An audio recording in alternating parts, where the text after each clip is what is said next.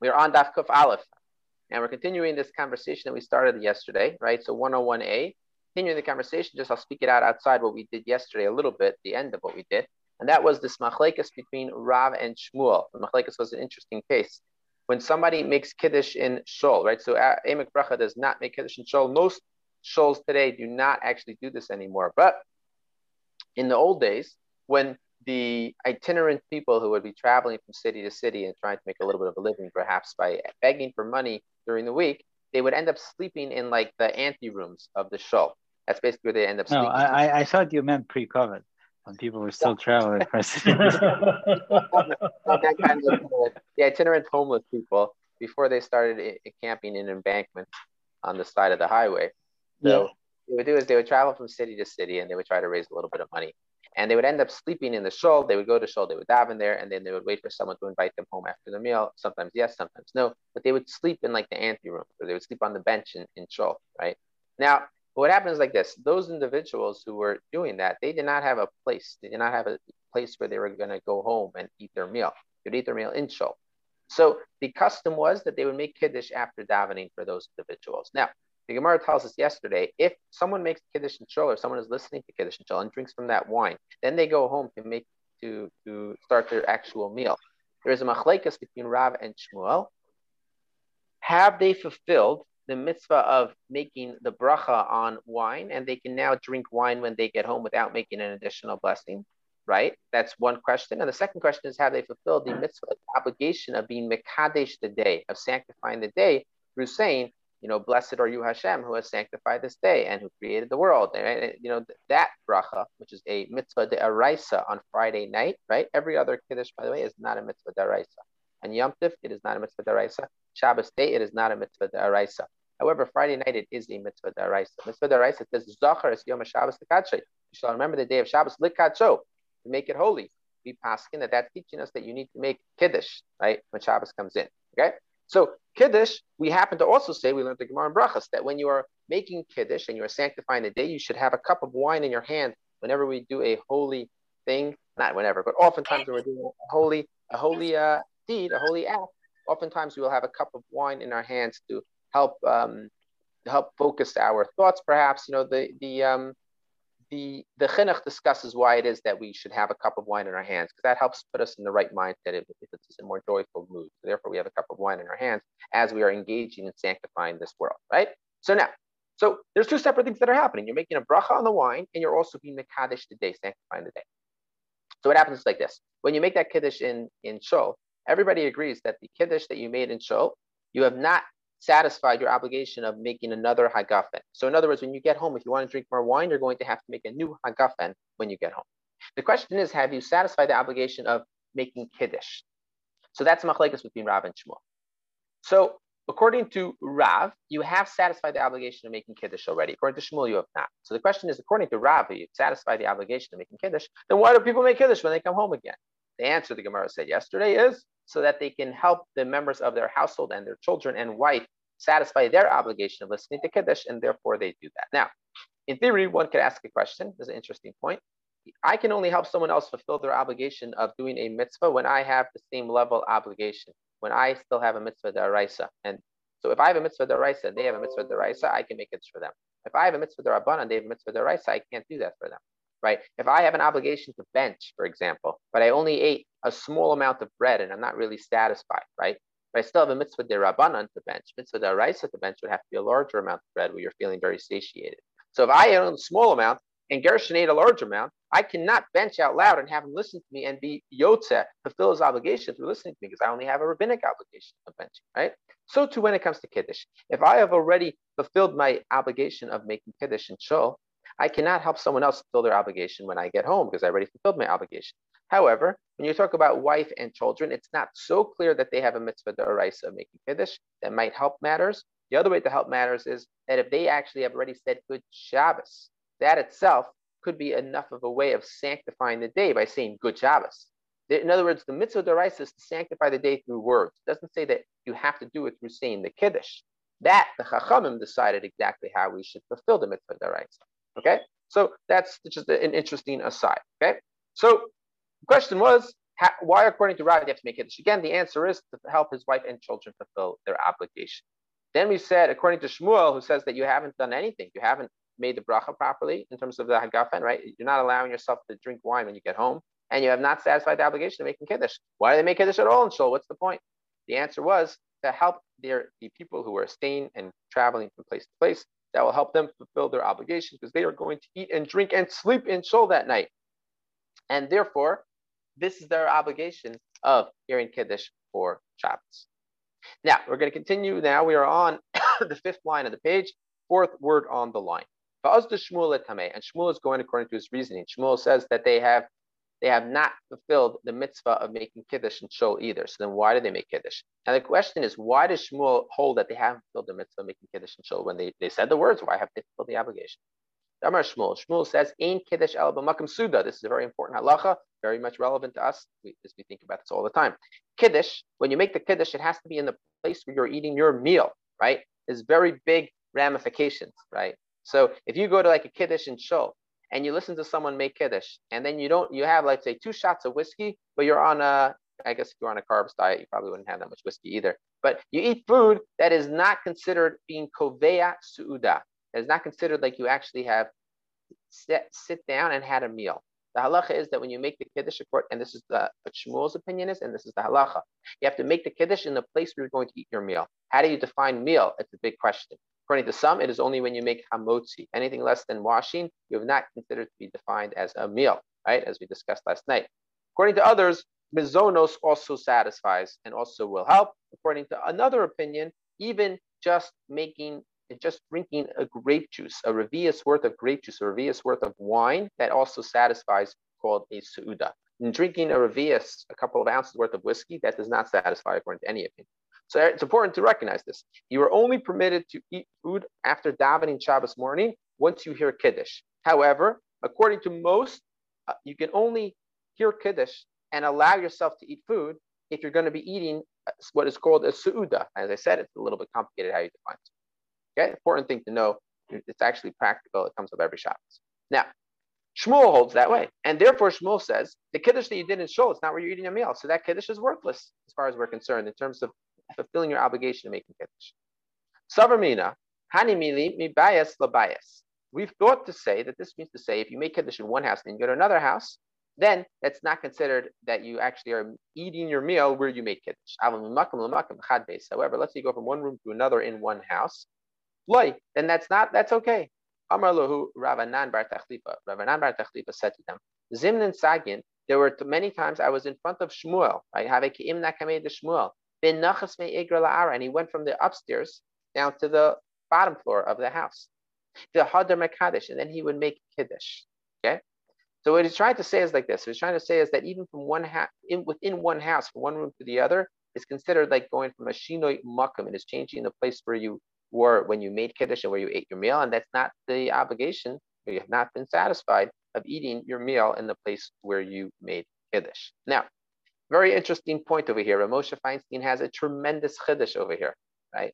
And he says like this. He says, if you read this Gemara, and, and in the ArtScroll, you're not going to see this chiddush because the ArtScroll translates it differently. I believe what's told us today when he came to give his Daf Yomi shiur, um, he he said over this Moshe Feinstein, and people were like, one second, it's not our ArtScroll translates it, but Ramosha Feinstein translates it differently, and certainly Ramosha Feinstein is someone we can rely on. Moshe Feinstein says the implication of this of this story is that Shmuel was on the roof, he made Kiddush. He then came back down to the ground and he made Kiddush again. Moshe Feinstein says, I don't understand. How could he make Kiddush on the roof if he was going to be going down and making Kiddush again? What did the Kiddush on the roof? What was the point of making Kiddush on the roof? Right? What's the point of that? They haven't done anything if it's not in the place where you're supposed to be eating. And this is not like a one-time occurrence, right? Rav Tachlifa is saying, Rav Anan Bar Tachlifa is saying this happened often, right? So clearly this was an ideal an intentional circumstance. So what's going on over here? So Moshe Feinstein says an incredible idea. He says there's two different obligations on Shabbos. One obligation is to make a kiddush b'makam su'uda, in the place where you eat your meal. There is a separate obligation that before you eat food after davening, you have to make kiddush. That obligation of making kiddush before you eat food, there's no halacha that it has to be in the place where you eat. So even though Shmuel is sitting on the rooftop, he makes kiddush, maybe he just drinks some water. That was not a bracha levatala. That was not an unnecessary a blessing that was taking Hashem's name in vain because it was helping him to eat food.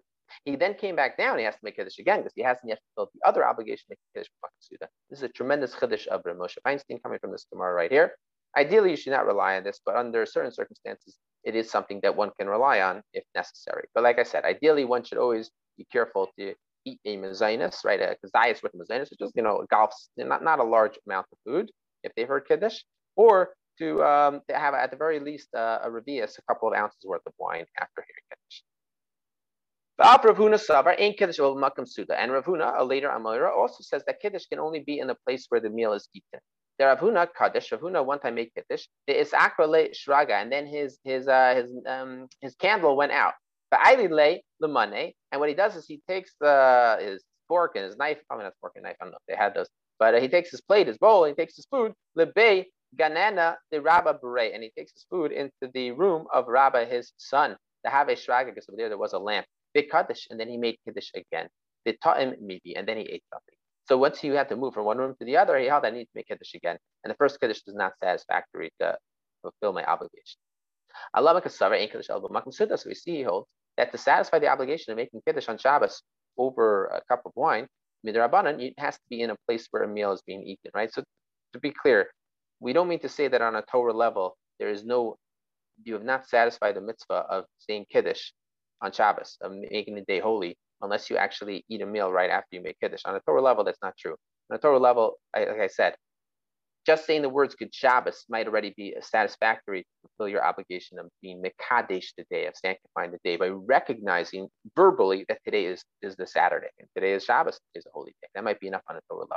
What we're dealing with is the way that the Chachamim were masakin, the way they enacted that we should make Kiddush through the holding a, cup of wine and making Kiddush. That way, they said it should be done with a meal immediately subsequent. Vaf Rabba Savar, and even Rabba held, Ain Kiddush Elba Makim Suda. Rabba also held that Kiddush can only be done in the place where you're eating your meal. Amar Abaye, because Abaye said, Mar, when I was in the in the house of Mar, the master, Abaya learned by Rabba, and Abaya learned by Rev Yosef, right? First learned by Rev Yosef, then afterwards by Rabba, who were two, well, the, they famously argued quite often, right? Now, when I was in the house of Mar, of Rabba, he having a Kaddish, when he would make Kiddush, Amarlan, he would say to me, midi, go eat something.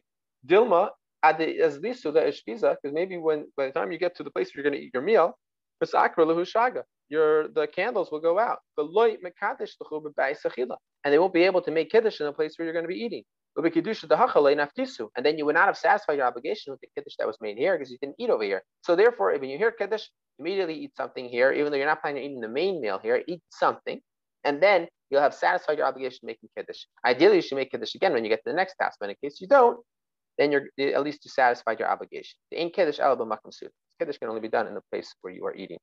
So by the way, what I personally do, and this is what my father does also, I I try to actually be careful for the Vilna Gaon. The Vilna Gaon holds that you when you talk about a meal, it has to be actually making hamaitzi.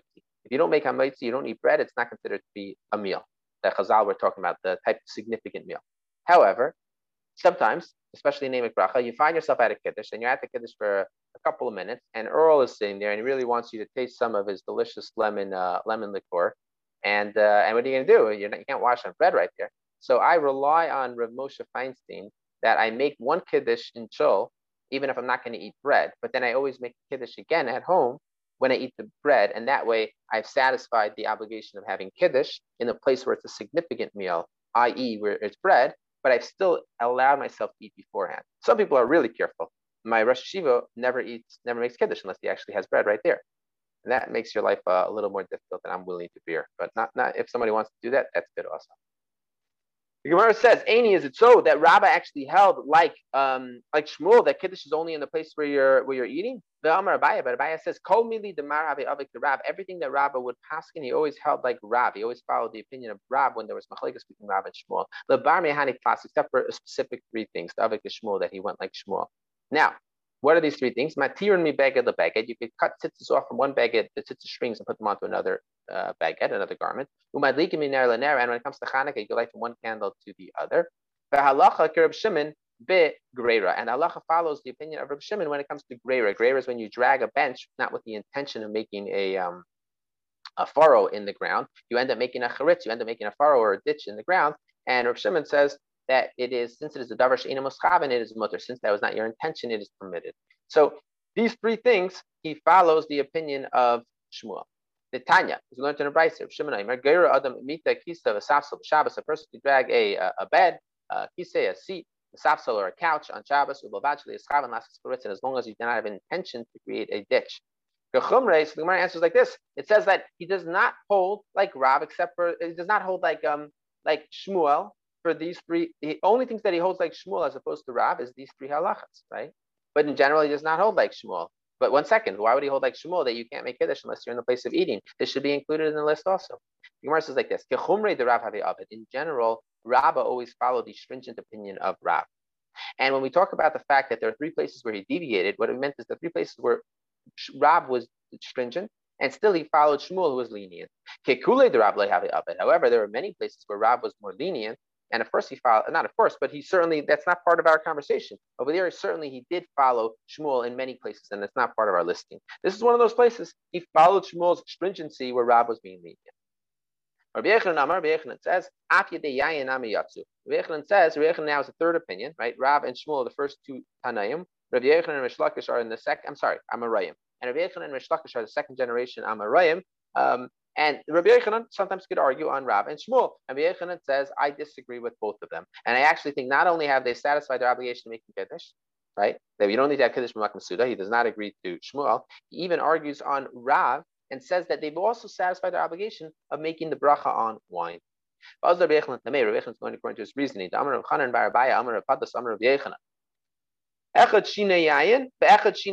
Both changing the place where you had started your meal and both changing the wine that you are drinking. You don't need to make a new bracha on it. The Gemara asks a question on Rabbi Yechana.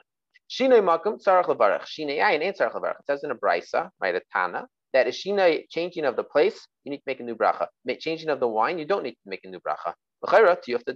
This is a clear upshlag, a clear a refutation of Rav Huna's of, of um, Rabbi Yechanan's point, right?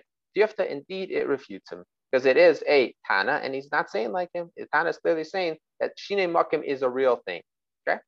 Yasif of Idi Bar Avin, Kameder of Chisda, right? Just to make sure that everybody got what I'm saying. So Shine Makim means that when you make a bracha in one place and then you go to another place, that bracha does not cover you for the new location. Right? We'll see that sometimes it might, depending on what the situation is. But for now, what we're saying is it seems like Shine Makim is a uh, invalidation. You need to make a new blessing. Yasser Yidi Bar Avin made of Chisda. Yidi Bar Avin sitting in front of Rav Chisda. Yasser Rav Chisda. And Chisda was sitting. Amar Mishmei Rav Huna, speaking out in the name of Rav Huna. Hada Amrit. Right? That which you said, Shine Makim Tzarech Levarech, that if you change your place, you're going to need to make a new blessing. Lo Shanu Elami Bias Bias. That's only true when you're going from one house to another. But if you're going from one place to another, room to another in the in the same house, you don't need to make a new blessing, even though you change places. Right? So the definition of changing places is not one room to another, it's changing places from one house to another. This is how it was taught in the Brisa in the in the yeshiva of Rev Hinnik. But Amri Le, but Masnisa the Bay Revi Bay Bar Hinnik Kavase. Some say in Bar Hinnik's yeshiva was taught like you. Bala Rav Huna Masnisa Kamash Milan. One second. So then Rav Huna was coming to teach the Brisa. In other words, he's basically quoting, Oh Rav Huna, you are Myra, beautiful. You said that we could differentiate between going from one house to another. One house to another is problematic right? And the blessing doesn't cover, doesn't follow for, doesn't cover you for the next house you go to. But from one room to another, it does cover. Oh, grace, the chiddush you're telling us, big chiddush you're telling us. This is actually a brisa. Tanaim already said this previously. Rav Huna Ravuna did not know what uh, what was taught in this brisa, right? Because he hadn't heard this brisa, right? Now, this is actually something that the Gemara does not often ask, or maybe uh, don't think it often asks. And the reason why is because oftentimes the Gemara will say that Amarayim are immin- imminently, I'm sorry, intimately familiar with every single Mishnah. However, they are not necessarily familiar with every single brisa, right? It wasn't collated in the same way. They didn't necessarily know every brisa. So yeah, Rav Huna indeed might say something, even though he's an Amayra, that was already taught in a brisa because he wasn't familiar with that brisa. It's not even a question, okay? Besu Yasif, and furthermore, Yasif Rav Chisda Amar Mishmei the Nafshe. Chisda was sitting, he says in his own name. That which you said that when you change from one place to the other, you need to make a new blessing. We only say this when you don't need to make a bracha after the after blessing in the place where it was eaten. Okay, so here's a very good, a very good, uh, important principle. Okay, so let's say you're eating, you're drinking water in your house, right? You drink water, you make a shahakal. What do you make after? You make a bayre nefashas, assuming that you drink it in a you know one gulp and within two minutes, right? Now you then leave your house and you're then walking and you realize that you did not make a bayre nefashas, which you should have in your house. Are you obligated to go back home? The answer is no. You're allowed to make a bayre nefashas right where you are. Okay. So if it's something for which you would not be obligated to go back to the place where you drank or ate, make the bayre nefashis or whatever the after blessing might be, whether it's bayre nefashis and alamichya or benching, something like that, then you then you do not need then sorry then you're going to need to make a new blessing if you're going to eat the same food in a different place. Okay, so if you're going to drink water in a new place, you're going to need to make a new blessing. But the object for which you're going to need to make the after blessing in the place in which you actually ate the item, then you do not have to make a new bracha if you change place. So the entire halacha is basically qualifying the entire halacha. That which we say that you have to make a new blessing in the new place that you've gone to, that's only true when you're would have to go back home for the original after blessing that you ate. Okay, so what's the svara exactly? What's the logic behind this? So the logic basically is is your original leaving of a house when you're eating a significant kind of food that requires a more significant after blessing. When you leave the house, does that then define it as the original meal is completely finished? No, because if it did, you'd be able to make the after blessing wherever you are. The fact that you're going to have to go back says that the meal is not really finished. So if the meal is not really finished, then you're even able to eat in the next place. Okay? My timer, likvia kama pader, because you're going to have to go back to the original place. Shesha says, whether it's this, whether it's that, you're going to need to make a new blessing. Whether it's the type for which you have to go back to make after blessing, type you don't have to go back, you have to make a new blessing and place together. Meisvei, the Gemara asks a question. You have a group of people, they're sitting down to drink together. And let's say the chasen, and then they get up to go be the sameach the chasen, the groom, right? Or the kras or to greet the the bride when they go out of where they were, they are not going to need to make a bracha after what for the after blessing. When they go back, they don't need to make another bracha from the beginning to continue eating the meal that they're eating. When they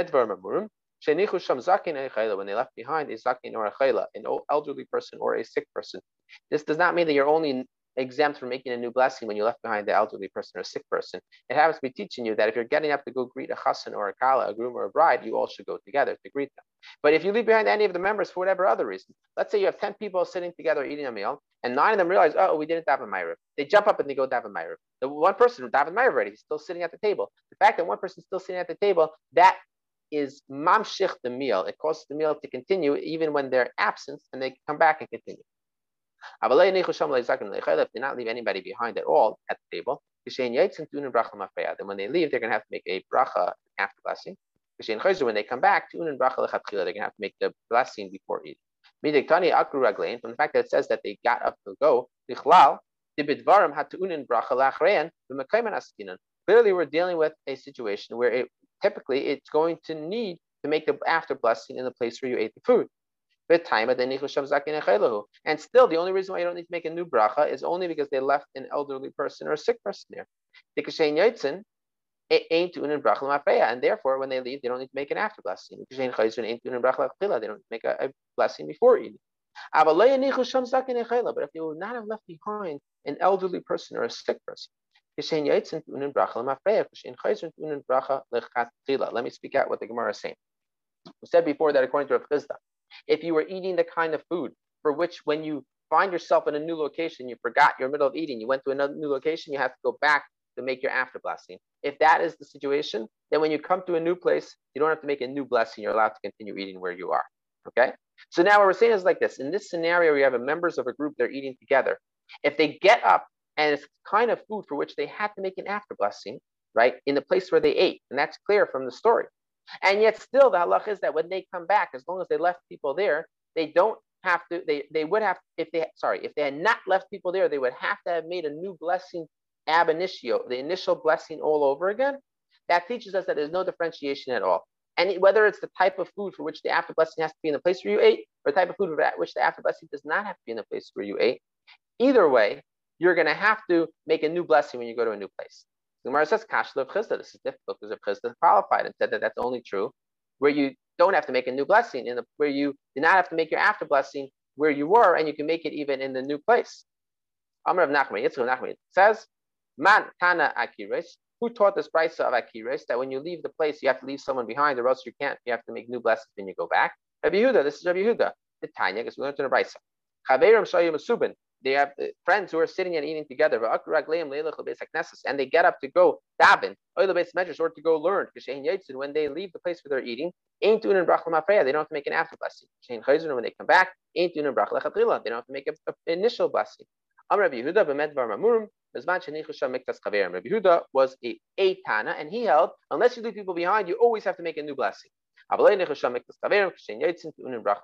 don't leave people behind, you have to make an after blessing back where you were when you get back there. And when you get back, you have to make a new blessing all over again. So, but that's only Rav Yehuda, right? But other people taka argue, and Rav Chisda was making a statement not according to Rav Yehuda, but according to the other Tanaim. Okay, um, take care, everyone. Be well. Have a good night.